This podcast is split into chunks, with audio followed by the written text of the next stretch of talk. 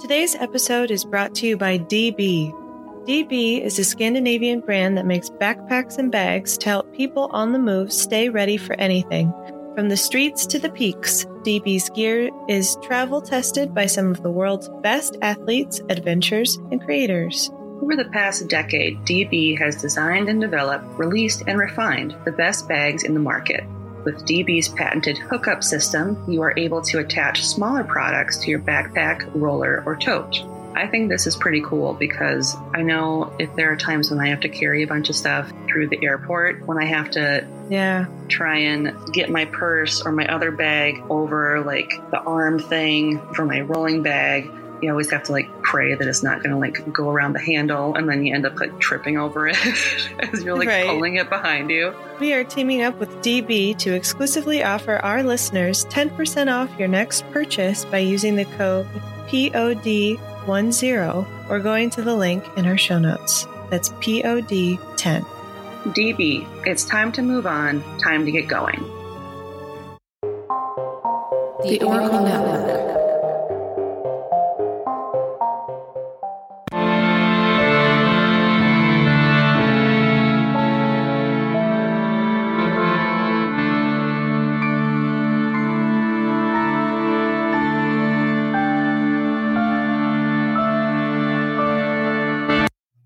And welcome to Ye Olde Crime, where we discuss the funny, strange, and obscure crimes of yesteryear. I'm your host, Lindsay Valenti, and with me is my sister and co-host, Maddie Stengel. Hello. Hello. I see your setup is coming along very nicely.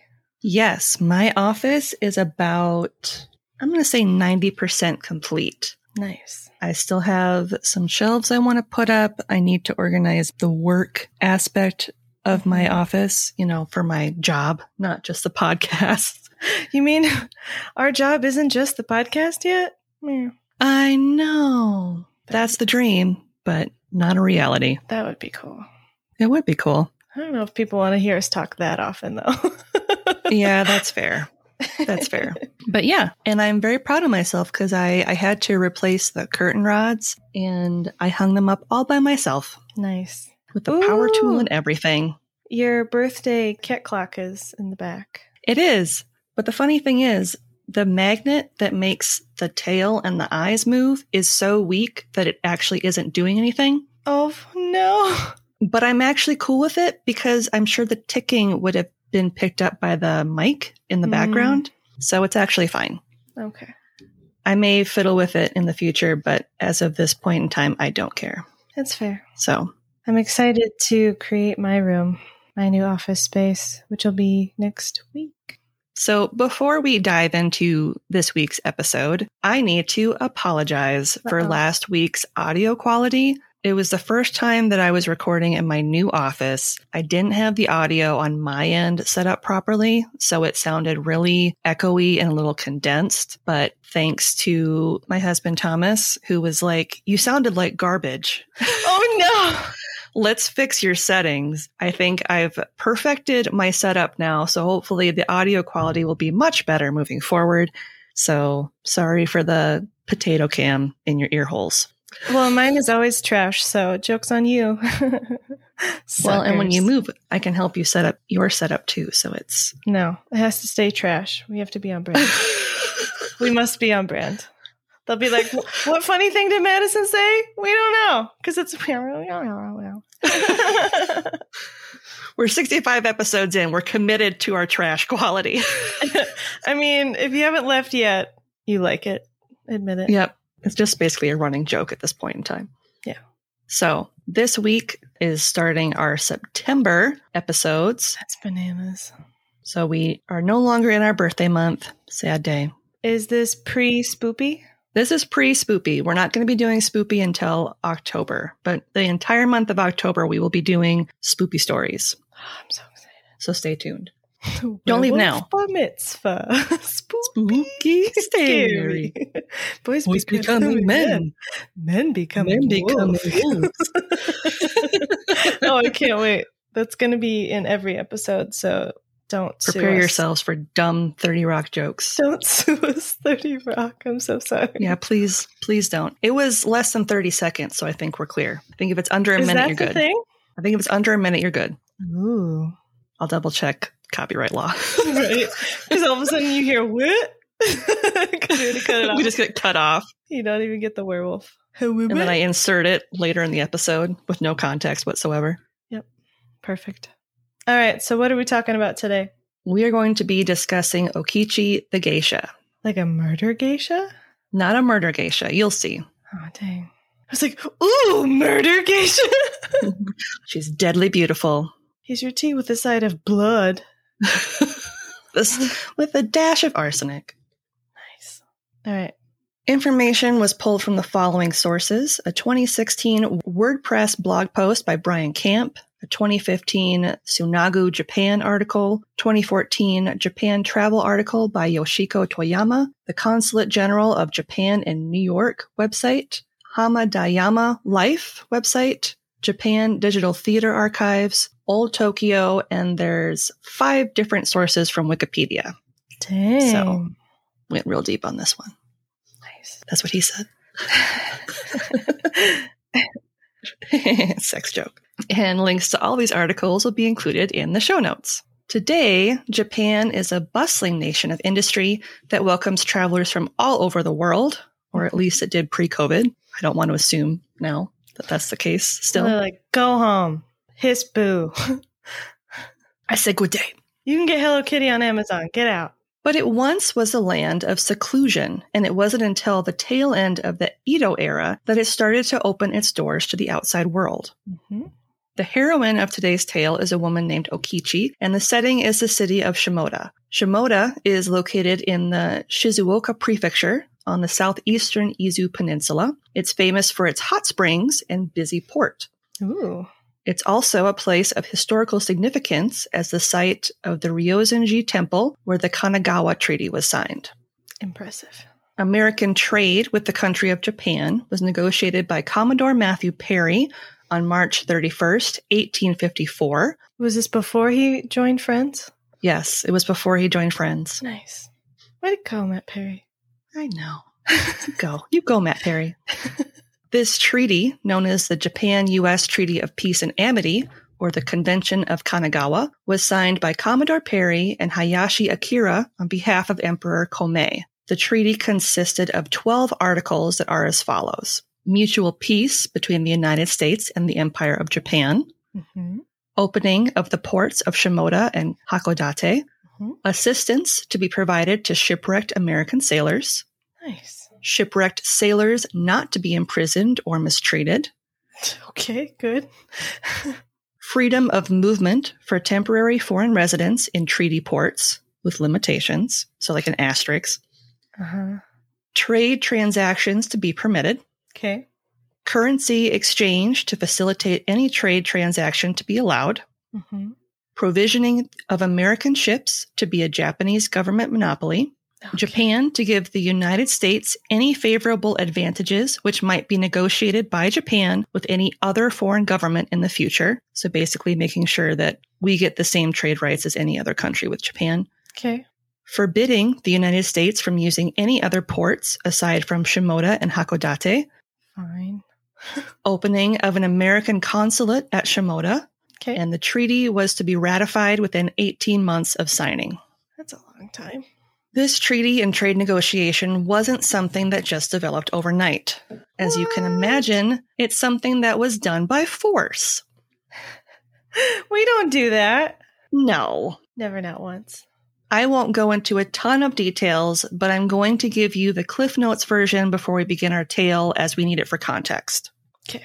So at the beginning of the 17th century, the Tokugawa shogunate, who were the militaristic government of Japan during the Edo period, set out to isolate the country from outside influence and maintain this stance with few exceptions. Foreign trade was allowed with the Dutch and the Chinese and only conducted in the city of Nagasaki to maintain that control.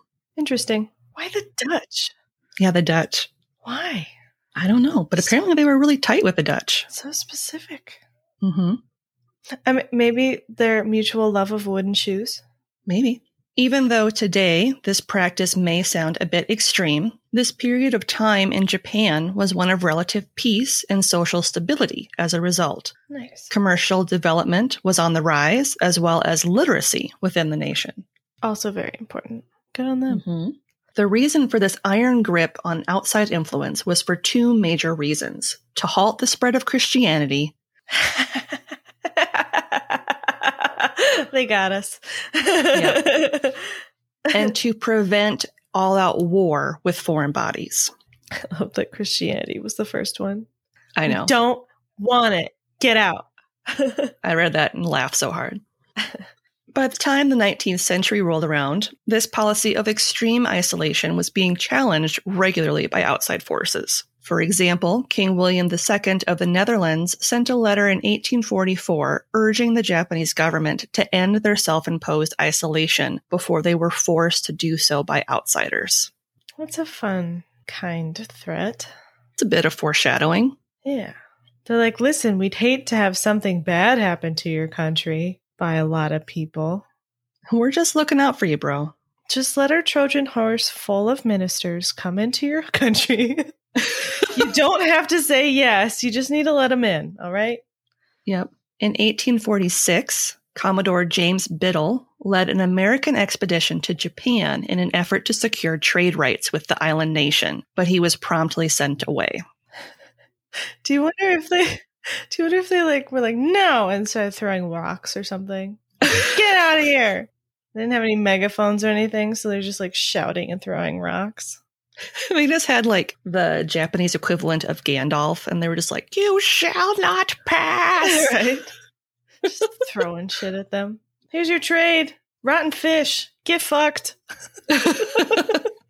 well, incoming president Millard Fillmore was like, Nah, this is happening. And before he ended his term in 1853, he ordered United States Navy Commodore Matthew C. Perry to take a fleet of warships to Japan to force them to open their ports to American trade. I mean, it was a good idea to enlist one of the original friends Yeah. to create a friendship. hmm Who doesn't love Chandler Bing? I mean, Chanandler Bong right makes good treaties, you know. We He never does. knew his job, so maybe this was his actual job. He was actually a Commodore. he was a commodore. it's like, is that why he has all these like Japanese inspired things in his apartment?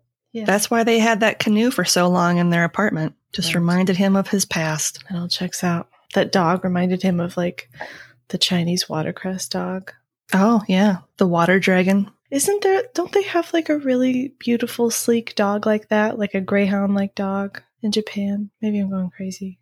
I don't think they have greyhounds. They have like the. well, no, but like that ch- kind of like figure, you know, like the noodle noodle dog. They have water dragons that looks kind of that could look kind of like a greyhound. okay, yeah, because that dog, the dog in the the statue looked like a greyhound. It was very sleek. Yes. At this time, America was already actively trading with China, not to mention whaling off the coast of Japan. And like any good Christians, they hoped to share the benefits of Western civilization with the backward Asian nation and others like it. Ouch. Yeah. Help us help you, nerds, losers. Yeah.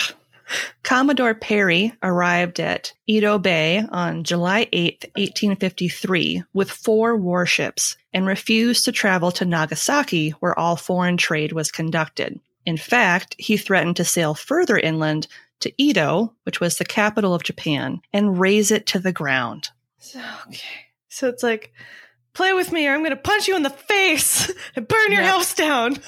Yep. It was only after this threat that he was allowed to dock at Kurihama or Uraga on July 14th to deliver a letter from President Fillmore.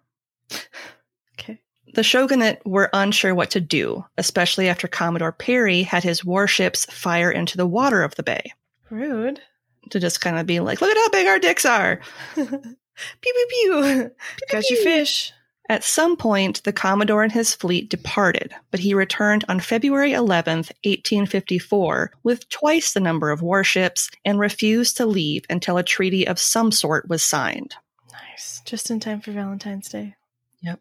I brought you something. It's warships. Please be my Valentine. I love you. Please come take my aggression. Yep. I brought you eight shiny black warships. Poorly veiled threats. Negotiations began on March 8th, 1854, and took about a month. Commodore Perry wanted to create a treaty similar to the ones that were utilized by the Chinese and the Dutch, but he adamantly refused to have Nagasaki as their trade port alongside the other foreign powers. So he wanted to be special. Yep. So essentially, we pointed a bunch of guns at them and forced them to allow us to trade goods with them and allow us to set up shop, whether they wanted us to or not, thus ending 220 years of isolation with the Western world. Yeah, that sucks. Yeah. trying to think of anything. It's like, no. Yeah. There's no real way to come back with that. It's like a nightmare neighbor. Jeez. So now that that's been established, we can continue with our story. So in July of 1856, Consul General Townsend Harris arrived in Shimoda to enforce the Japan US Treaty of Peace and Amity. Townsend set up the first American consulate in Japan in Gyokusenji Temple in Kakizaki on August 26th with his Dutch interpreter, Henry C. J. Heusken, by his side.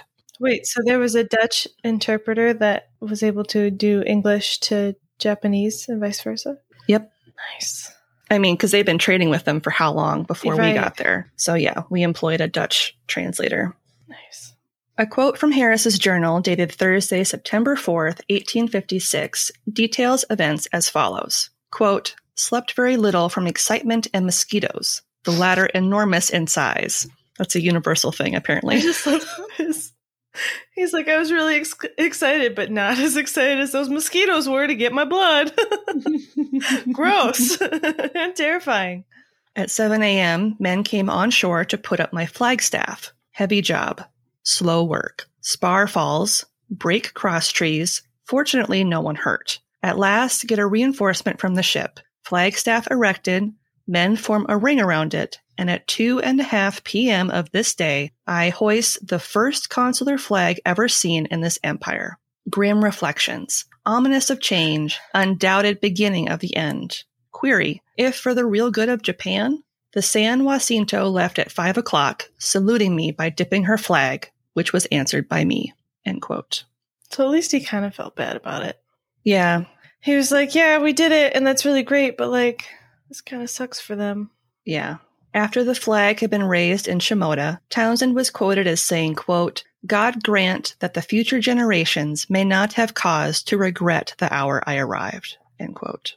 I hate to break this to you, but like, there are many times where they do.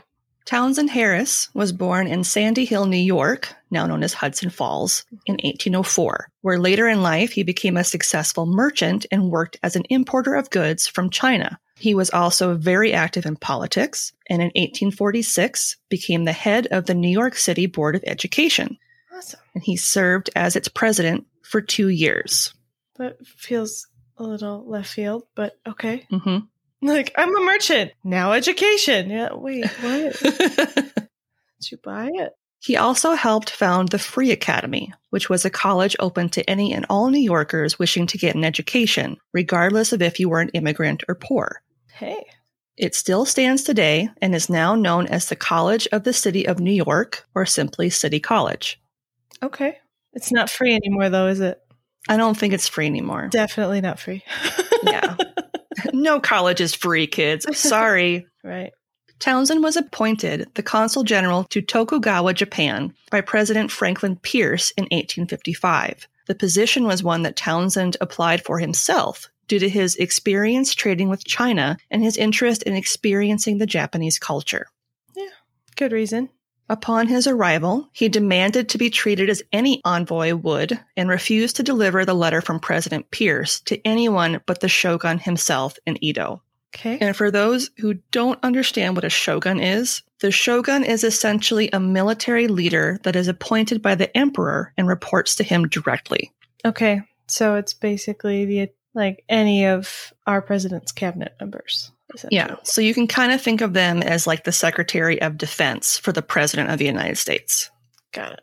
Wow. That's that's pretty that's a tall order. Where Yeah. is he? Take me to your leader. He's not around the block. Get him here. No.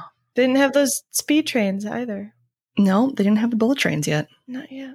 It was very hard for Townsend to secure an audience with the shogun, and for the first year that he lived in Gyokusenji Temple, he would spend his days taking long walks through the countryside, caring for his cherry trees, planting potatoes, and raising his chickens and hogs. So he had a terrible life, is what you're saying. He, he suffered greatly. Apparently, he's like living a real life version of Stardew Valley, so he's fine. He's fine.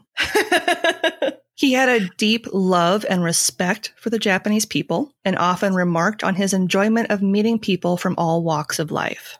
That's very nice. It took 18 months of negotiations, but Townsend was finally granted an audience with the shogun in the palace. Four months after that, the Treaty of Amity and Commerce was successfully negotiated and signed on July 19, 1858, securing trade between Japan and the United States. Awesome. And it is at this point that Okichi returns to our story. Got it. Okichi was born Saito Kichi on November 10th, 1841, to Ichibe and Kiwa Saito. She was the second daughter and grew up in Sakashita Town, Shimoda, in the Kamo district. She also had a younger brother named Sogoro. In 1847, at the age of seven, Okichi was adopted by the family of Sen Murayama, who was once a mistress of the lord of Kawazu Shogun Mukai. So she had some money then, potentially. Yep. Being that mistress. So this mistress was favored by the, was once favored by the then shogun. Yes. While she lived with them, Okichi was taught the ways and arts of the geisha. So I'm going to pause right here to clarify what a geisha is, as there are many misconceptions on what a geisha actually does. Yes. Geisha are performers in the sense that they would be hired to entertain guests, traditionally at a ryotei, which is a high class Japanese restaurant that has a number of private rooms. Okay. So geisha would be hired to dance, sing, and play music, but they would also lead the tea ceremony if there was a special like tea service that was being served. Okay. Geisha could only be hired if you went to an okiya, and unless they were requested by name, the customer would never actually see the geisha's face until their scheduled meeting. Okay. So you couldn't you couldn't be picky like I want that one Correct. You couldn't be like, unless you knew that's that. the one I want. Yes, unless you knew of them by name. Got it. Geisha are not sex workers. No. Although some would develop sexual relationships with their dana, who are wealthy men that would pay for the geisha's expenses. Geisha are often confused with oiran, who dress similarly and are high class sex workers. Okay. So that's just kind of outward, like foreigners not understanding the difference. Yeah. There's, I mean, I could also go into the difference between a geisha and a maiko, but a maiko is basically someone who is training to become a geisha. They look very similar, like they still use the white facial makeup. Mhm. They still use the red decorations on their lips. Actually, I was reading that part of the reason they would cover their faces with this white paint was for beauty, but also it was lead based paint. So after a time, it would like Yeah. give them really bad like facial acne and blemishes and stuff. Oh, So they had to keep using it. Lead on your face. Ugh.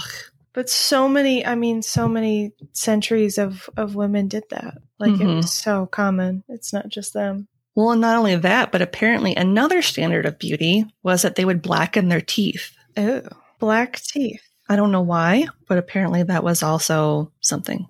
I don't know. It's weird. Strange. Back to Okichi. So, due to her natural beauty and lyrical voice, Okichi quickly gained a high reputation and officially entered into geisha society at the age of 14. Oh, okay. But just remember, she was Yeah. an entertainer, not, I not a sex worker. but I But yes, just, I like, get it. I get it. Yeah. Small teen girls performing. Yeah. Just- Is she? Okay. On November 1st, 1854, a huge earthquake hit near Shimoda that created a tidal wave that swept through the area. As a result of this, Okichi lost everything. Oh, Her childhood friend, Tsurumatsu, who was a ship carpenter at the time of the disaster, took care of her and the pair soon fell in love. At the time that Townsend Harris arrived and set up the consul in Gyokusenji Temple, the shogunate hired Okichi to come to the temple to entertain Townsend with the intention of having her serve him. It was their hope that she would help smooth relations, as it were, between Japan and the United States. Okay. So they're hoping she'll just kind of schmooze and be cute and make him feel better. Yep. Appeal to his Western. male virility or whatever. Okay. Use her feminine wiles on him. She's older, hopefully, we assume. So this would have been in 1856. She would have been 15. No. Okay. Okay. Fine. A quote from an article in the July 1st, 2003 edition of the Japan Times describes mm-hmm. this transaction as follows. Quote, Mendacity was part and parcel of the town's two governors, Inao, Lord of Shinano, and Okada, who was Lord of Bingo, temporizing. They intended to keep the consul in Shimoda sans a revised treaty. Harris, failing to receive satisfactory answers to inquiries about treaty revision, wrote letters to the Minister of Foreign Affairs requesting arrangements to be made to receive him at Edo. So this is when they were like, "Oh, you can't go and see the shogun," where they're trying to like keep him in Shimoda. and he was like, no. He was like, "God damn it! I have this letter from the president that I need to take to the shogun." Yep. The governors, with their necks on the line if they failed to keep Harris in Shimoda, feted him at their private residence on February 24th in an attempt to soften his attitude. Good the luck. Lord of Bingo even offered to provide the American with a woman. yeah. you can't take the letter to the shogun. Look at this lady. Isn't she pretty? Ooh. Ah, ladies. Harris declined the offer, noting in his journal, quote, the lubricity of these people passes belief, end quote. Ouch. The quote from the Times continues. Harris's frustration with the stonewalling exacerbated a chronic stomach disorder. Oh no. Yeah. Apparently he was pretty he was in a lot of poor health while he was in Japan. I mean, that kind of makes sense because, like, whenever you go to a foreign country and eat their food and drink their water, and you like your your immune system is acclimated to whatever trash is in your environment. Mhm. So when you go and experience somebody else's trash, your body's like, wait, what? and then if you're stressed out and probably have stress ulcers, yeah. not a good time.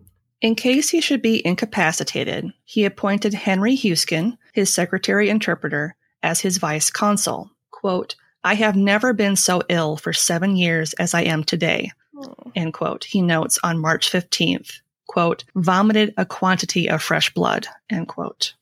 Yeah, that's some ulcers and probably maybe like parasite or like exacerbation from food poisoning from not. Who knows? Yeah.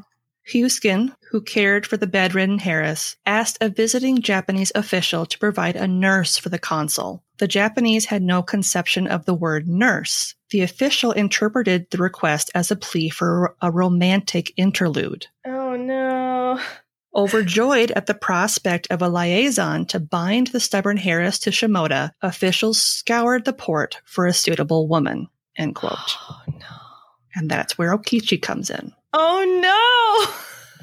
Yep. Okichi refused to be sold, so the shogunate offered to give her lover, Tsurumatsu, the title of samurai if he agreed to separate from her, because at the time they were engaged. Oh, that's In the end, an officer of the shogunate begged Okichi to perform this service as a duty to her country, oh, which is oh. what finally swayed her. Fuck off. She's Yeah. 15.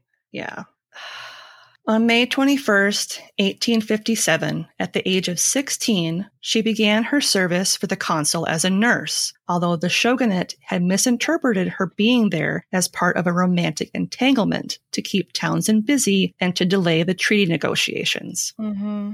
At this time, Townsend is over 50 years old, but proves to be a kind gentleman who doesn't expect anything sexual to happen between them Good. But due to his own ignorance of Japanese culture, he mistakenly believes Okichi to be a fallen woman. So he doesn't understand that she's there to be his nurse, and she doesn't understand that she's not there to be a concubine. Oh gosh. So there's this huge No. miscommunication going on. Oh god. Okichi only spent three days in the employ of Townsend, but it was enough time for the xenophobia to take root and for her life as geisha to be over. After working for Townsend, she was viewed as a barbarian's wife, even though nothing at all took place between the pair. She lamented that she would no longer be able to fend for herself as no one would hire her. She was called Tojin Okichi and Rashamen Okichi, which essentially means foreigner Okichi or barbarian Okichi. That's awful. In essence, it was like a slur against her. And she was told she was doing this to save her country. Yep.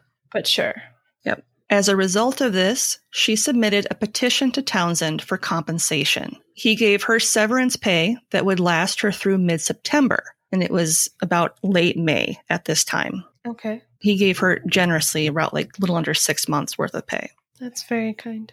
After the matter with Okichi was settled and Townsend's health improved, he viewed the experience as a stain on his reputation. I bet. Because he had no, they both had no idea what was happening. Yeah, they both were completely in the dark. Awful. In 1858, shortly after the treaty had been signed, President Buchanan appointed Townsend as minister to Japan. Makes sense. Townsend soon moved his office to Edo in May of 1859, where he resided in an official capacity at the Zenpukuji Temple for the next three years. Townsend returned to America in 1861 and for the most part reported that, quote, the people all appeared clean and well fed, well clad and happy looking. It is more like the golden age of simplicity and honesty than I have ever seen in any other country, end quote. Nice. Following her very brief time serving Townsend, Okichi jumped from job to job, becoming an alcoholic as a result of her ostracization That's so sad. from the life she had once loved as a geisha. She eventually left Shimoda and ended up traveling to Yokohama, where she met up once again with Tsurumatsu in 1868 at the age of 27. Okay. The pair moved back to Shimoda in 1871, where Okichi managed a brothel named Anchuko Ro. The brothel was profitable for a time, but her drinking continued to be a problem, and in 1874, Tsurumatsu left her. Oh, that's so sad. In 1876, Okichi was able to secure employment at a restaurant named Kaneya in Mishima as a geisha and became a hairdresser two years later in Shimoda at the age of 35, but was Okay. soon fired when the disdainful locals refused to go to her. In 1882, Okichi opened a restaurant and rental parlor in Daikumachi named Anairo with the help of a sympathetic former patron. But her poor management and bad drinking habits ended with the business failing almost as soon as it started. Mm. She ended up renting a house in Shimoda where she earned a living teaching shamisen and dancing. And shamisen is the like guitar type instrument Okay. That they would strum with the little triangle looking thing. Yeah. That was my very poor American explanation for what yeah, a the triangle is. looking thing. Got it, got it, got it. In January of 1887, at the age of 46, her years of drinking had started to catch up with her. At one point, it was so bad that she was experiencing paralysis on one whole side of her body. Oh, man. Okichi had inherited a house in Nitacho from her adoptive family upon her foster mother's death, and she sold the property in order to stay at Yoshina Onsen Hot Springs in hopes of curing her illness. Mm. After a time, she lost everything, and by the age of 49, she was homeless. On May 27, 1892, after years of poor health and despair, Okichi threw herself into the Kado Kurikafuchi, a pool of the Inozawa River, where she drowned. Mm. She was 51. That's so sad. Adding insult to her already tragic life, no one came forward to claim her body. Ultimately, a chief priest of the Hofukuji temple named Saint Daijo carried her body back and interred it as an act of mercy. Townsend Harris died on February 25th, 1878, in New York City and was buried in Greenwood Cemetery in Brooklyn. Regardless of the fact that our presence in Japan started essentially as an act of aggression, Mhm. Townsend Harris's presence there as America's first diplomat is one that lives on warmly in Japan's collective memory. Monuments and memorials mark the places he once stayed during his time there, and the temple where the treaty was signed is now a museum in his honor. That's nice. As for Okichi, during the Taisho era in the early 20th century, actress Yaeko Mizutani had Okichi's grave built at Hofukuji Temple and also had Tsurumatsu's grave placed alongside hers so they could be reunited in heaven. Hmm. And this actress actually played Okichi in a movie. Okay. So she, that's why she had like a, a connection to her. Yeah, that makes sense.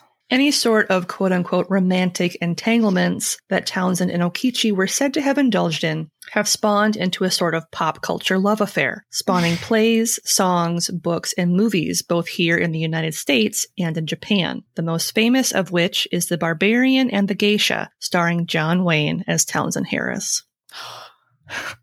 Perfect.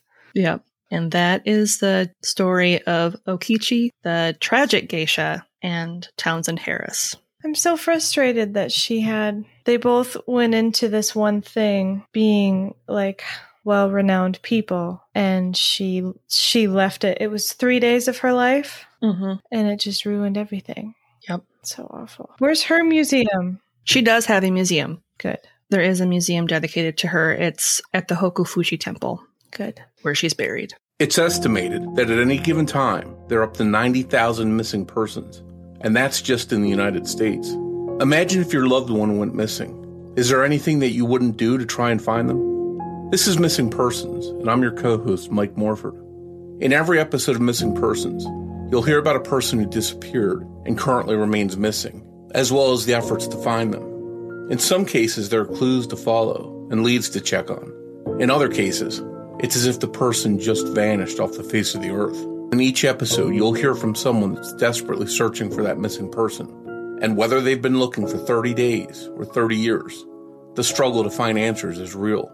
Will you join us and become part of the search for answers in these cases? If so, search for and subscribe to Missing Persons wherever you listen to podcasts. There are dozens of episodes available to binge on right now, and new episodes come out every other Saturday. All right. This week's podcast plug is the Missing Persons podcast from Abjack Entertainment. At any given time, there are 90,000 missing persons, and that's just in the United States. Fun. How many of that are actually national parks? Like eighty-seven thousand. Probably.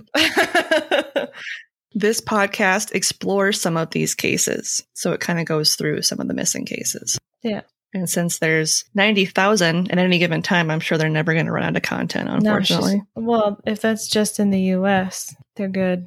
Yeah. And this week's listener question comes from our friend Tom, and he asks There is a bug on your hand. Which bug is the worst, and who freaks out more? It's gonna be me who freaks out more because I was afraid of ladybugs as a kid. Mm-hmm. I hated any and all bugs. I don't know if you guys have heard that one podcast. I don't know which number it is, but when the carpenter ant fell on my shoulder, um, I think that's an indication of of how I would react. Typically, if it's on my hand, I flick it off. Like I look at it, panic, flick it off, and then I scream. How Yeah. I really don't like bugs that have more than eight legs. So if like Ugh, like a centipede or a millipede was on me, I would probably lose my goddamn mind and I, I would Mhm. probably throw up. yeah. I would flick it off and then I would probably promptly throw up and start crying. and then proceed to set whatever location she was on fire. exactly. Yep. So what's something good you'd like to share this week? Something good this week.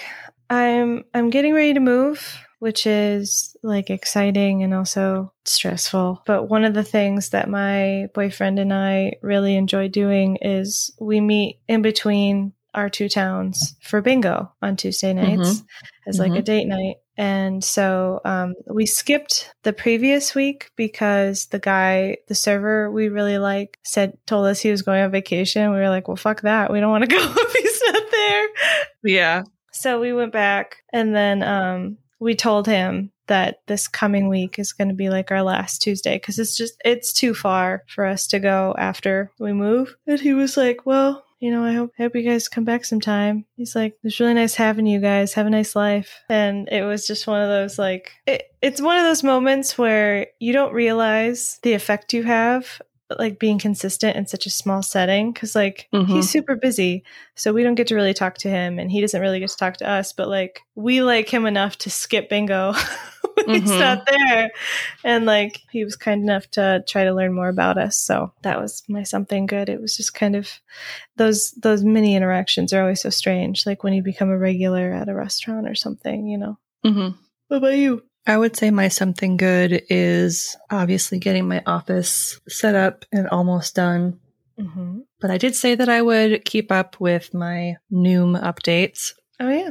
And even though it is hard, I've been doing very well. Good. Right now, I have a calorie allowance of 1200 calories, which doesn't sound like a lot, but I've been learning what foods I can eat that will fill me up because they're Mhm. mostly water. So I haven't necessarily been hungry when, like, after I'm done eating. Like, I'll eat a meal and be fine. As of this recording, I am down seven pounds. Congratulations. That's awesome. Thank you. I haven't integrated any sort of like heavy exercise routine to the, my diet, but I've been going on like longer walks. I'd wait until you have more of a a, a larger calorie allowance to 1200 calories and a really strenuous workout.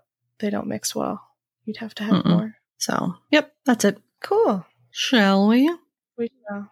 You can find us online at yeoldecrimepodcast.com. We're also on Twitter at yeoldecrimepod and on Instagram at yeoldecrimepodcast. We're on YouTube if you'd like to enjoy our podcast that way. Mhm.